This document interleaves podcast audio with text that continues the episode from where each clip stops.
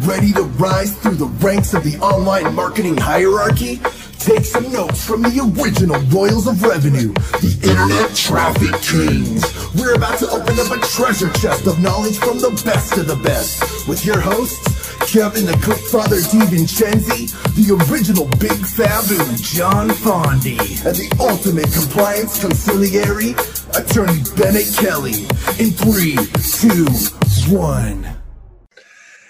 Hello, everybody, and once again, welcome back to Internet Traffic Kings. I'm the big Fabu John Fondi, broadcasting you to you uh, from the campus of UNLV here in Las Vegas. And yep, Las Vegas is coming back slowly, and we'll talk about that a little bit more about the entire country and how it's reacting to everything that's basically going on out there. But the one thing that you can react to is we're going to give you some great information here on these shows, and we want to remind you that this show is not sponsor related, so it's kind of a gift uh, from our executive producer Kevin DiVincenzi, and you can go to internettraffickings.com or you can give us a five star rating, kind of saying thank you on Apple Podcast as well as going to our YouTube channel. We've got Facebook going on and Spotify. And so it's really taken on a lot of steam now. And um, we've got a new kind of a, a new segment that we're going to kind of continue on here. But before we do that, we could not do this segment if it were not without the Click Father, our executive producer, Kevin DiVincenzi. Hey, Kevin, how are you?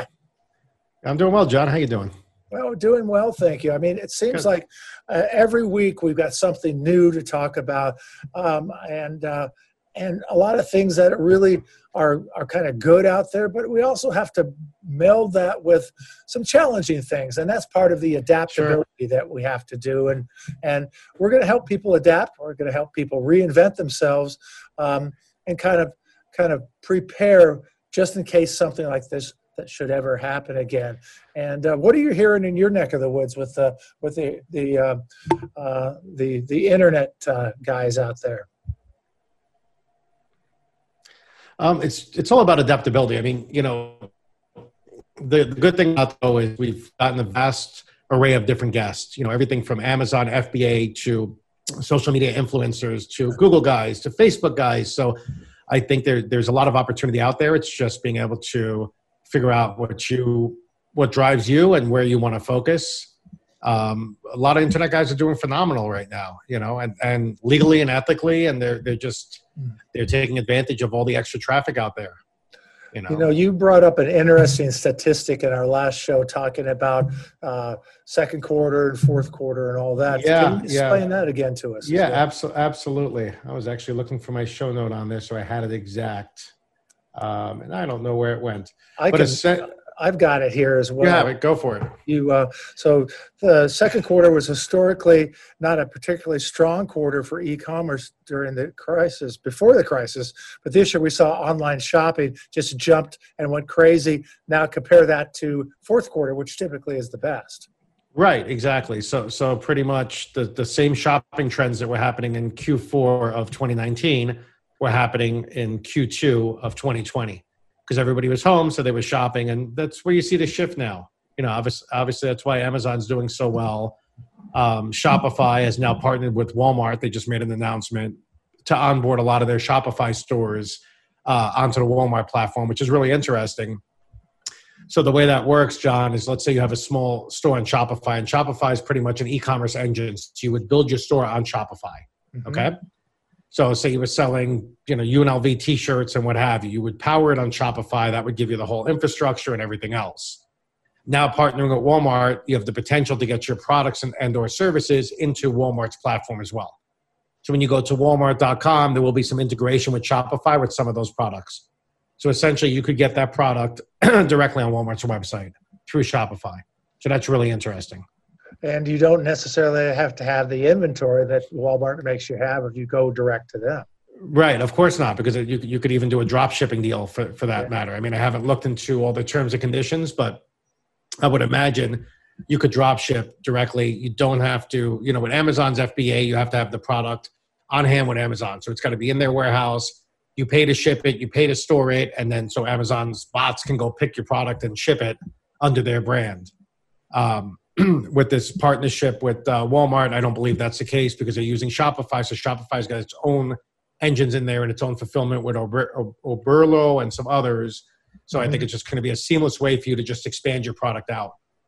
Well, in our last episode, we uh, threw some some uh, some fastballs at you, and Shopify yeah, sure. was one of the questions that we had out there. So, hey, would you mind taking a few more questions? Go for it.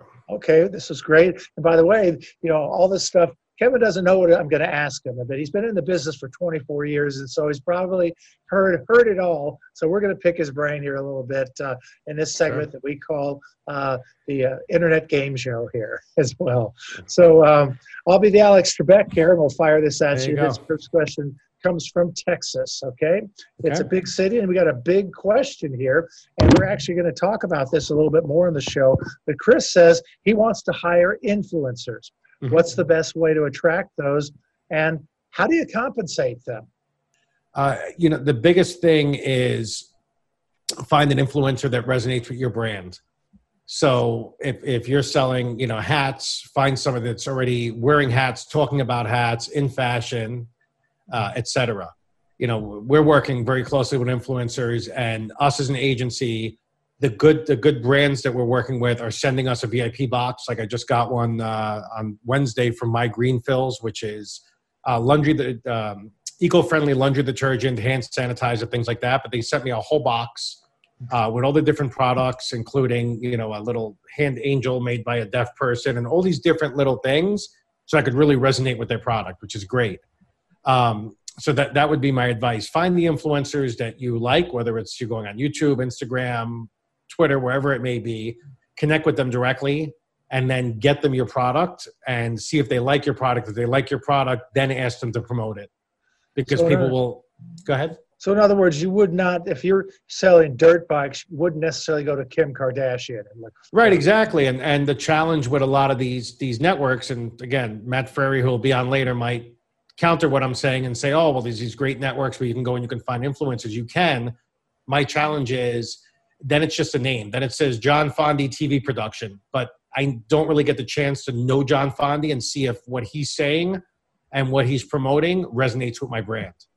So the way that we do it personally, we're constantly scouring YouTube and, and the other the other mediums, and we're, we're watching these channels and saying, you know what, that would be great for this brand. Mm-hmm. Then we get the product in their hand. Then we help write them a script so that they're promoting the pro- product properly. That's really the way to do it. It's not people think influencer marketing is just somebody sending out a tweet or somebody sending out a promotion that's not going to work the same way. Will it get sales? Sure. But is it going to get sales in a long term? No. So I, personally, I want, want something where the audience is loyal. So they already have the brand loyalty to that influencer, and then we incorporate the product. A lot of times, even branding the influencer into the product. Like one of our uh, attorney influencers that uh, he's got about 140,000 uh, followers on Facebook when he goes live, he'll get about 1,000, 1,100 people watching him live at that moment. And then he'll cycle through in 24 hours somewhere around 19 to 20,000 views. So basically, the products that we have with him, um, it's one of them is a background search. So essentially, what he's doing with the background search, he's doing a live background search on his screen while he's talking to his viewers. Mm-hmm. It totally resonates with the viewers because it's a crime talk channel. So they're talking about you know crimes and what what what what have you. So the, the viewers get involved in it. They go to the landing page, crimetalksearch.com. It's got his picture on it. It's got, you know, his image. So he's, he's got those loyal followers coming to it. And I can tell you, John, I mean, this is the, the advice I probably shouldn't be sharing because I shouldn't be giving out, but I will. Um, we're seeing uh, those conversions nine to 10 times what we normally see. Nine to 10 times, literally um, on those offers because the people trust him, the people trust the brand, and he's explaining the brand, and it, it goes perfectly with his audience. Well, third party validation is some of the best uh, validation that you can get, and certainly those influencers have already got those people there. Sure. Uh, one other question on that Chris also wanted to know how do you compensate these influencers? It, that's that's a twofold question because it really depends on your business model. Mm-hmm. So if if uh, depending your profit margin in, in, into a deal depending on if you're willing to go negative on your first order. Let's just say you had um, a subscription box. So a subscription box meaning you're getting the product month over month. So we'll say, you know, uh, Blue Apron, right? The, the, the, food company. So Blue Apron, you know, they budget, we'll call it $150 to acquire a customer, the customer acquisition cost. obviously their first order is going to be less than $150. So they're going to lose money on their first order while paying the marketing fee. But they know the lifetime value. They let's say they keep a customer for seven months. The LTV, the lifetime value is $450. So they know that they can invest 150 to eventually get $450 out of the, the consumer out of the funnel for a lifetime. So when you're compensating, it really depends on what your goal is.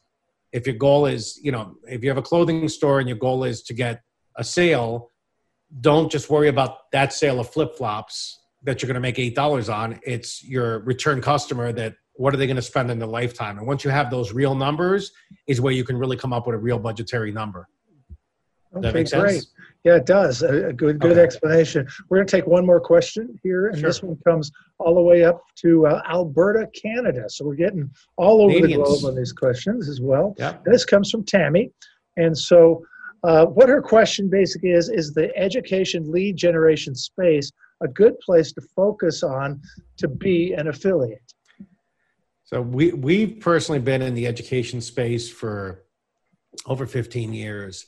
Um, a couple a couple ways to look at that. If you're you're well, first of all, with COVID, it's totally different because you would need to focus just on online campuses. Most of the sure. offline campuses are, are closed. Uh, that's the first thing. The second thing is I would, as we do, I would niche it out. So we do education, but we do nursing careers, criminal justice careers, graphic designers, and we niche it out. Um, my other my other advice would be to make sure you have something where you can do the creative and then you can post those leads in because anything that's ready made out there it's out of your control so if i go to i mean university of phoenix is now defunct but let's just say university of phoenix and i advertise their landing page i don't know what filters are behind that mm-hmm. so i can never really get a true metric because i don't know how they're scrubbing or what they're doing but if i can control that flow and then post that lead into a school a university an affiliate network whatever at least then I can I can know where my my conversion rate should be, if that makes sense.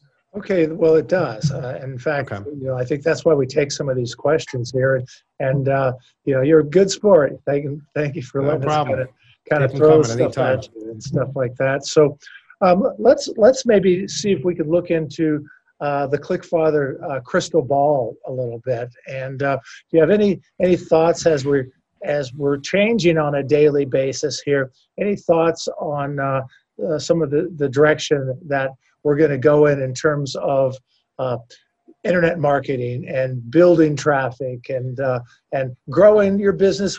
And it might be a brand new business. Well, you know, they say it takes 30 days to make a habit, right? Um, I think with this lockdown, the increase in traffic that we saw is going to be maintained for a long time because I think people are more dependent on the devices now. They're more dependent in the internet way of things mm-hmm. in regards to ordering things, getting their entertainment. So I think that that the the higher traffic amounts are here to stay for quite some time. Mm-hmm. So it's really just providing services and things that have longevity. You know, if, if you are providing a service, don't look for that one hit wonder of, you know, how can I just make that sale? Pretty much uh, what I was discussing previously, look for a longer tail. Like how can I how can I uh, get a customer that I'm going to keep for a long time, have the loyalty, meet and exceed their expectations, and have that uh, that customer because then you're building something. I think that's that's the key is actually building you know to building a business is having customers that come in time after time after time. You know they a, a grocery store runs they say on a two or three percent margin, right? But they they do so on volume and based on the return customers. If, if a grocery store was just you know saying every customer that walks in the door you know we make 2% on they'd lose their their their behind. Um, but because they they have that longevity coming in and the volume and all these different factors that that's how they're able to make it work. So my my advice would be don't go for the home run go for the play the long game you know? And a lot of the the influencers out there or the the traffic guys are doing that right now you know ryan Deiss and you know quite a few of these guys, even Tony Robbins, they're providing a lot of value right now. They're not selling anything. They're just providing courses and different, you know, different type uh, events just to teach people and to give. And the idea is, you know, eventually they're going to earn that customer, but they're going to earn it right now by providing value. So it's just think of things of not just selling this widget right now online, but doing something a little bit uh, longer term. Um, you know, there's some crazy stuff that's going on in the sports world out there now, and Yeah. uh, it seems like it changes on a on a daily basis. And and um, it, the way it's going right now, I mean, it's kind of almost starts to seem like everybody's going to suffer through this as a fan, as Sure. a player, as a business owner, and and everybody's trying to to to work these deals, and it doesn't seem like anybody's actually working together on it. And I don't Right. know how it's going to come out. Yeah, it's it's it's going to be interesting. I mean, I uh, I was very close to pulling the trigger on uh, on Raiders VVIP tickets. You know, about a year ago, John. Yeah. Uh, they only have 500 seats, and they've got private dining and blah blah blah blah blah. Anyway, it was a it was a very large commitment. You know, house money essentially, um, meaning money that you could easily buy a house with for these for these for these two site licenses or two seat licenses. My apologies. Um, and then I did I did the math and it didn't make sense. And now I'm really thanking myself that I didn't do it because you just you don't know what's going to happen in the stadium world. I mean, what are they going to do? Are they going to do every other seat? Um, you know, what's going to happen? Like I said, the fall is going to be really interesting to see with the increased testing if the infection rates are going to skyrocket.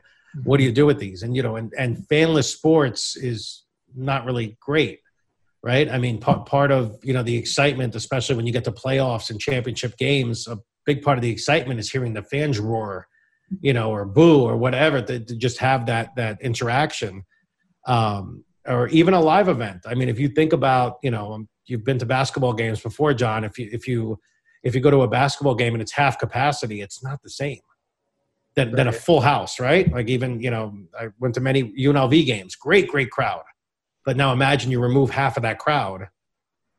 It's, you know, it's half a voice in a sense. You know what I mean? It's not Huh. the, the same. The home field advantage is not the same in that, that scenario. And, you know, we'll see.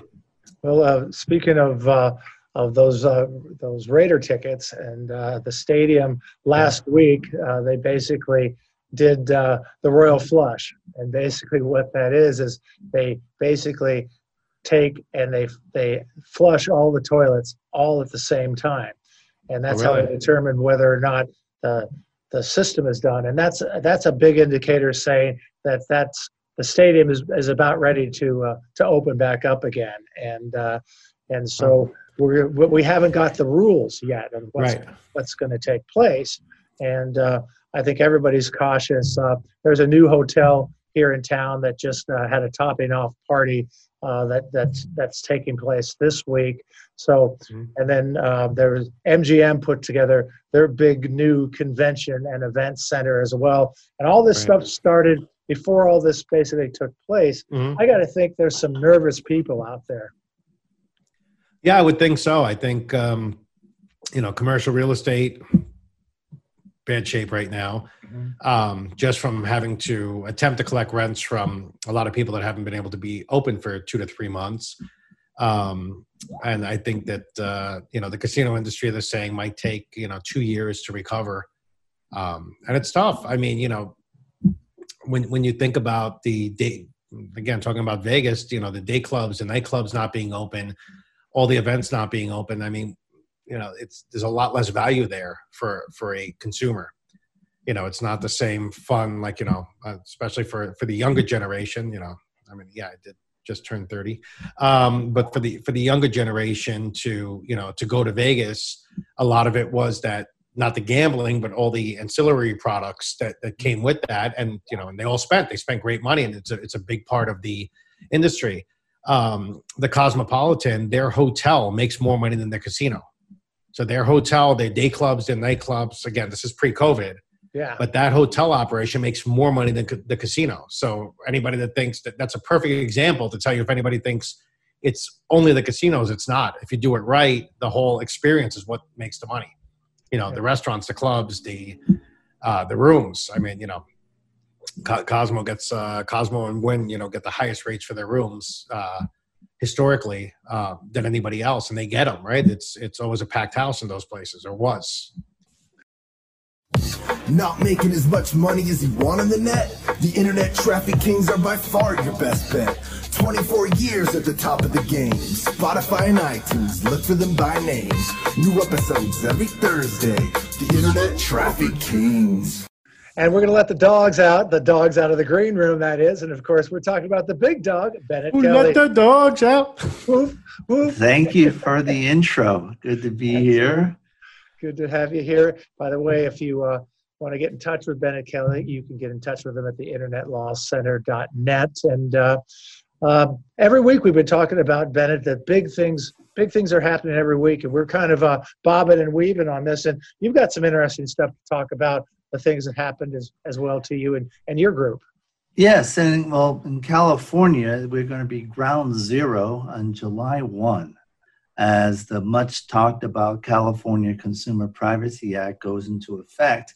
So that did Um, not get excuse me, it went, it went into effect on January 1, but on July 1, um, the Attorney General can begin enforcement of it, even though the, uh, the regulations were just, um, final regulations were just published last week. So So there is no um, extensions. That's clear. there's no There- there extension. No the ad industry has asked for an extension. But here's the, the, the quirky part about the law. So Kevin, you know, you you Yep. screwed up, um, Mr. Attorney General. Never. Um, I send you. That's right. I, I send it to your competitor, and um, and say, Mr. Competitor, you violated the law. They have 30 days to comply. So um, Right. uh, there's that element of it. So even if you get cited, they still have 30 days to comply. Um, but if you are um, not sure whether or not you're covered by the law, there's the three main requirements. Do you have gross revenue in excess of 25 million? Um, if you do, congratulations. Um, but also, you I have I have a I have a question though Sure. right there. Is that gross uh, revenue of 25 million just in the state of California, or is that your whole business? I'm, at this point, I would say this your whole business. Although there are some people who say it should only be the state of California. The AG's office has not clarified that. So So so that means any any of the sites that don't have because I've seen it quite a bit the the CCPA uh, disclaimers coming up. Mhm. Um, if they're under 25 million, they do not need to have that. Is that? Well, there's three parts. That's part one. Oh, okay. I'm sorry. Um, and you know, marketers get right to, hey, I don't have to do it. Great. All right, let's go. Thanks all right. so, So, much. the second thing is, do you purchase, receive, sell, or share the personal information of fifty thousand or more consumer households or devices? And then the third is, do you derive fifty percent or more of your annual revenue from selling consumer personal information? And so those are the three thresholds. Can Um, we go back you- to number two? What was number two? Let's go back to, sorry, because this is a great education for me as well. So number two, could you repeat it again? Do you mind? purchases, receives, sells, or shares the personal information of 50,000 or more consumer households or devices.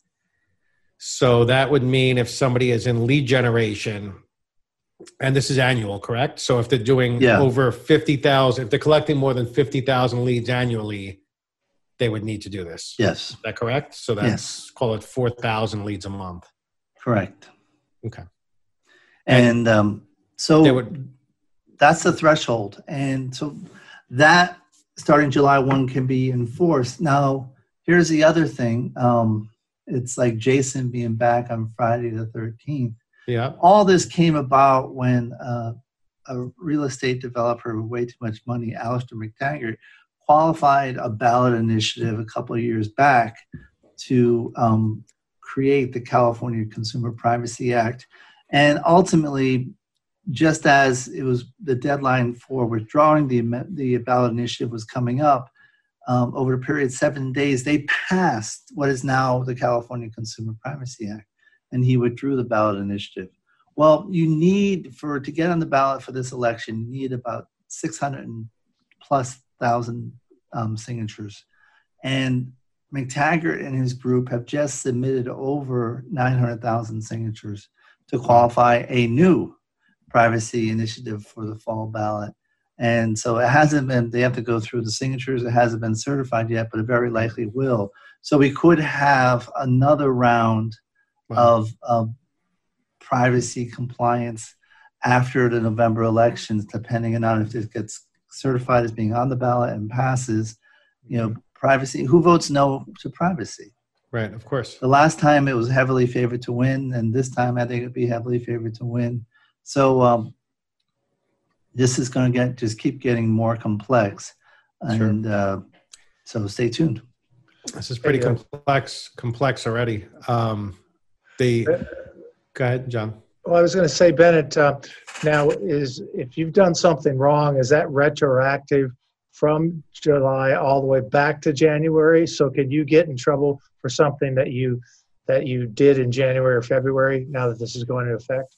Yeah, I'll give you a classic lawyer answer: yes and no. So the, the um, they yes yes you you can get a notice from the attorney general that says you know you have 30 days to fix for based on anything you did after January 1. But okay, I, that just means you have 30 days to fix, and hopefully by by July 1 or hopefully within 30 days of that notice, you can fix it. Okay, um, excellent. Well, the uh, I, I think everything's a little to- topsy turvy, and it's almost like this is one more thing that we're kind of adding into the mix here. It almost seems like, um, I, I guess, for some reason, they're just making it hard as as hard as they possibly can to do business, not necessarily do business the right way. Well, I mean, I've in in in their defense in California, you know, we've been talking about privacy at the national level since the, the, late 90s, since the internet age, and nothing's ever gotten done. So California has taken the lead and has actually implemented something. And you know, did they get it all right? No. Um, but at least the one state has started to blaze that trail, and that's good for consumers. But we need to make sure we're doing it the right way. So I wouldn't be necessarily fault California for trying. I would definitely fault them for where they didn't necessarily get it right. Um, but at the same time, there is for California. And the other adjustment is the the law AB5, which you know, redefines who's an employee versus an independent contractor.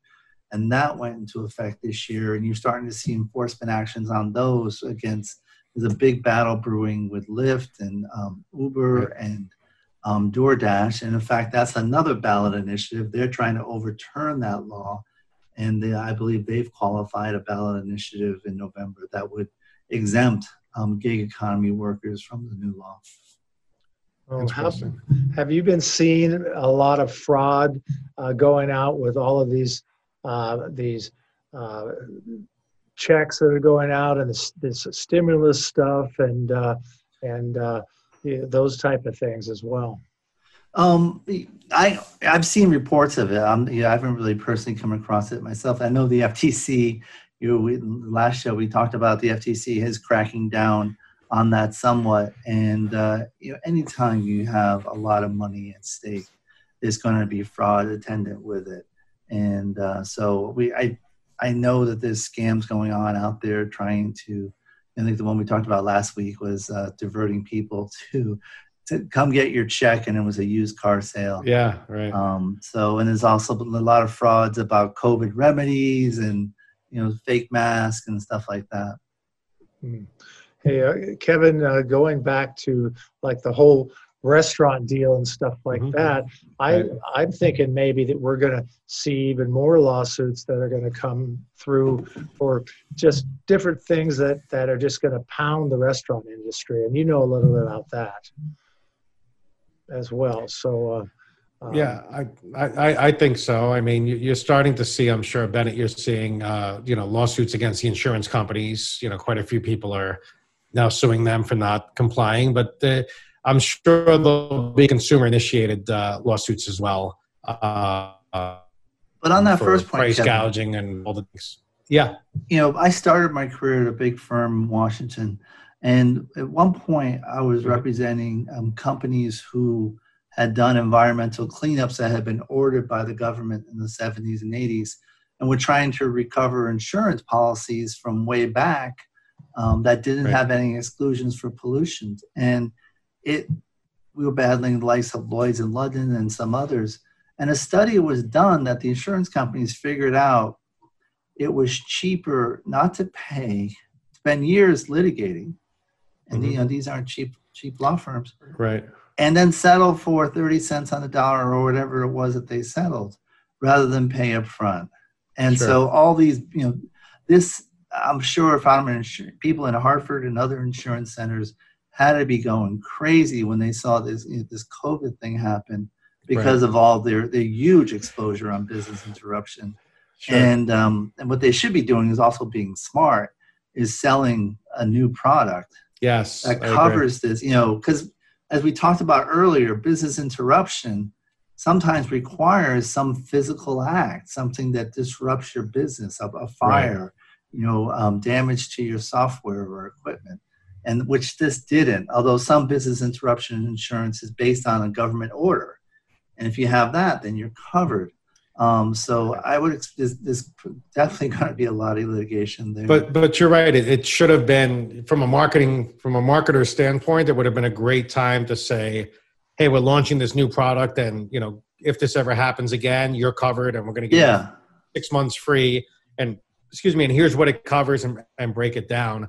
I think that would be really smart. I mean, a lot of the definitely insurance from goodwill. Yeah. A lot of the auto insurance carriers proactively did that, right? Back in March. someone told me, and again, I don't know auto insurance. Someone said yeah. it was great. You see those wonderful State Farm ads, but I think they're required to give the money back if they no. if the usage isn't there. So it's, it's uh, possible, be, but yeah. but they had a really good spin though, right? They came they out. They did. Said, they said, "Hey, you know, you're not driving right now anyway, so we're giving you back whatever it is." You exactly, know, like the airbags. You know, when they remember, I don't remember when they added airbags to cars.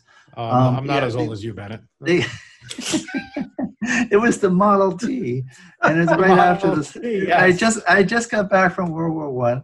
That's where um, you, you, crank the motor and you blow into the airbag. I, yeah, uh, uh, I've, I've seen and, videos um, of that.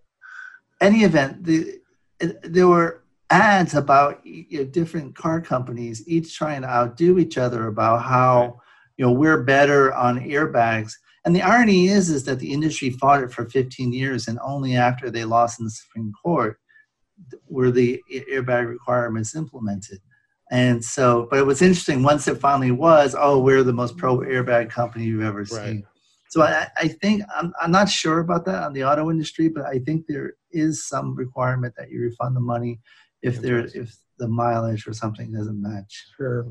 So Bennet, wild stuff going on right now. We've got a big rally that's coming up, uh, or that has taken place and stuff. That uh, I'm just wondering, what have you what what have you heard about what's going on with that? And and uh, well, from a, you know, staying away I was trying to stay away from the politics of it, from a legal perspective, you know, if, if you signed up for this rally and imagine future rallies, this huge disclaimer um, that you, you um, waive, you acknowledge that there's risk associated with COVID and you um, exempt them from any liability for any claims that you or your guest may have from um, if you event that you get COVID from this rally and um, and I'm sure other businesses are going to try something similar. You they you they did Bennet uh, Disneyland on their reopen or on their prospective reopening had a whole disclaimer where you're 100 percent liable. They they're held harmless. Yeah, he, yeah. And you know, it's kind of funny the happy the happy happiest place that earth you know you can yeah. you can kill you. yeah. but uh, any event, the, the the one issue it comes up in it varies by state law, but one thing you can't um, a lot of times they won't enforce those type of waivers if um, for certain things if it violates public policy and that's uncertain you know but that's going to be up to the courts but the second thing where you, they can get you is if you're grossly negligent so i suspect the happiest place on earth is going to implement some certain you know, social distancing and other requirements consistent with the CDC guidelines. Mm-hmm. What I'm what I've, what I've heard about this rally is that um, it, it's unclear whether the one they're not mandating people wear a mask, and it's 18,000 people you know, wow. squeezed close together, squeezed together in a very short, uh, small com- area, which right. isn't consistent with the CDC guidelines.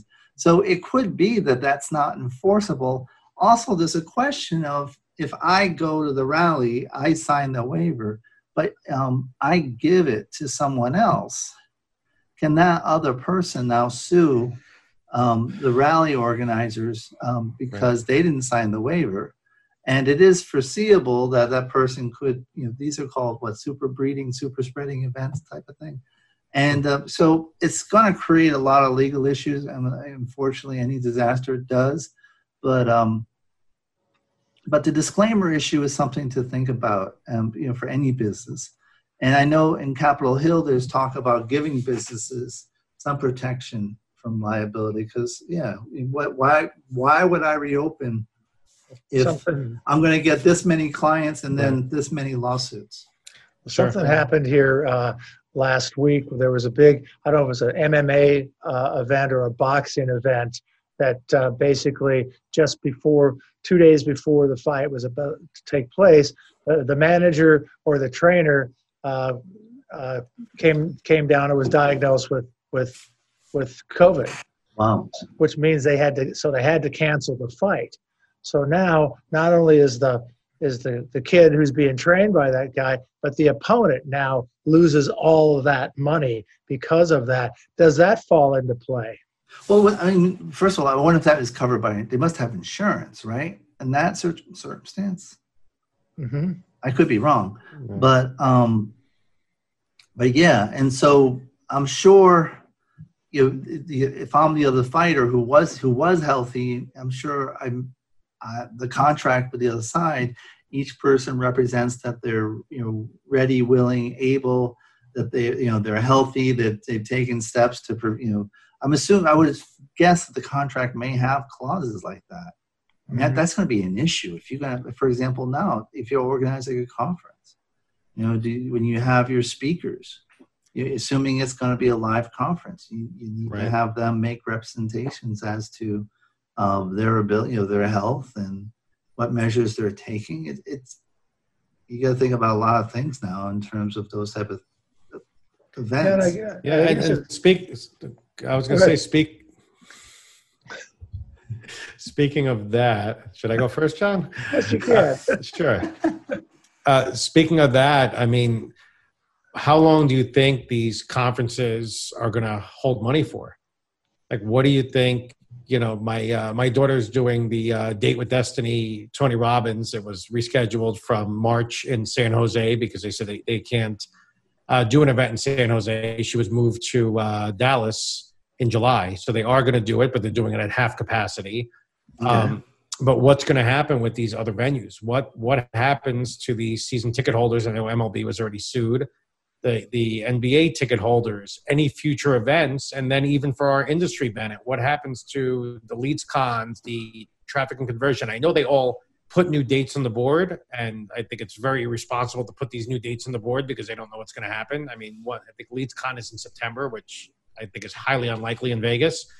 Um, at what point do they owe the industry the money back? Like I at mean, what I point do they say? Uh, if, you know, if it doesn't happen in September, I would expect to see a lot of lawsuits saying we want our money back. Yeah, And Well, um, right the problem now, uh, is, is I, I suspect a lot of them have arbitration clauses which are confidential, so you may not even hear about it. And, yeah, but I, uh, th- I think a lot of it also is just your reputation, right? A lot of a lot of the, not just our industry, man. It just it, the uh, the the trade show is based on reputation. Like you, you, you go to a trade show, whether it's a TED talk or whether it, it's the one of your legal conferences, it's based on reputation. And if you feel that you were wronged, you're never going to go to that trade show again. I would think. So I think they, they have a very fine line to tread here on doing the right thing, or at least coming clean. Like you know, I, I understand you know running a trade show, John, and I know you're trying to shut me up to go quickly. Um, running a trade show, there are costs and everything associated, but then come clean and say, hey, you know what, guys, nobody expected this, but here's what we're willing to do. You know, we don't But- have the budget to give also- everybody their money back, but but to sit there, you know, and again, won't name them, but one of these major conferences that I just did name um, is quoting everybody to the terms and conditions already, saying, "Hey, look at these terms and conditions, and you know, and, and we're gonna we're gonna redo it in September or December or whatever." Which I think is just a terrible way to to do things because these people believed in them and believed in their conference and gave their hard-earned money, and a lot of them need that money right now. You know, But but here's the issue for the organizer. Okay, you paid X, and I'm now going to go ahead and um, do the conference. But now under a COVID type atmosphere, I now need as much as 50% more space in order to be COVID Oh, sure, compliant. I get it. You know, so if I have a conference room that would seat, you know, I was going to have 30 people, I now need a conference room that can seat 60 people which sure, means that- my, my my costs have gone up. So am I better off canceling and giving the money back rather than trying to go through and not make any money? Yeah, I don't know if the costs will go up, Bennet, because I think everybody is right now pivoting and shifting. So I think that they'll probably grant them the extra space given given the environment that we're in. So I, in the future, you're you're probably right. You do have to to plan for that, but at the current time, um, I don't know. Just personally, I see an issue with with quoting terms and conditions at an unprecedented time like this, and yeah. not just being honest. In addition, we talked a little bit about the the new laws on employee versus independent contractors. And that's something you should give some thought to because there have been enforcement actions on that. And that's something to be considered about. And then, um, you know, just be vigilant in the workplace and try to figure out, make monitor your employees if you're still working um, remotely. Make sure that that's working out. Make sure you're not losing trade secrets in the process. You know, we've been at it now for three months. Try to do an assessment and see where you are and see if you know if you're working in a way okay. that protects both your employees and your, your secrets. Excellent. Uh, Kevin, again, uh, as we're closing out the show now, uh, uh something that, uh, that we should know and something that we really need to know. Yeah, I think the, uh, I haven't mentioned this before, but the CARES Act, understand that as a business, right? There are a lot of resources out there. understand what the CARES Act is and what resources are available to you mm-hmm. um, for small businesses. There's SBA loans that are fast tracked right now, which help people out. You know, everybody hears about the PPP, but that's only one segment of what's available right now. So definitely take take a look at the different resources on our uh, page and the show resources. I'll put up some links as well. But that's really just understand in this new environment what you know what you can do. Well, great. Well, thank you so much again. Uh, another great show, great guests here. Want to thank uh, of course, the big dog Bennet Kelley for being with us today, and also the Click Father, our executive producer. Thanks for sharing your audience with me as well, and uh, uh, broadcasting from the campus of UNLV here in Las Vegas. I'm the big Fabu, John Fondi, thanking you for your time. And uh, don't forget that uh, you can check us out on our website, uh, internettraffickings.com, and also don't forget our, our podcast. Give us those five stars and say thanks. So, on behalf of all of us to all of you out there, it's been a great show, and we'll see you on the next Internet Traffic Kings.